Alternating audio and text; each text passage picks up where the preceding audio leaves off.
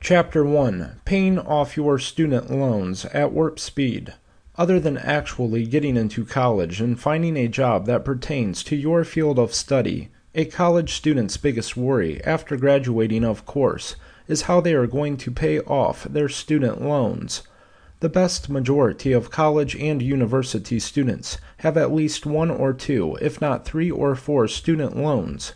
These loans were used to not only pay tuition, but for books and housing and food, and occasionally other incidentals, even if the students get a part time or in some cases a full time job to help pay for their education. This does not mean that they still will not need some form of loan. The vast majority of college students unfortunately begin post college life with a significant amount of debt that in some cases may take years to pay off.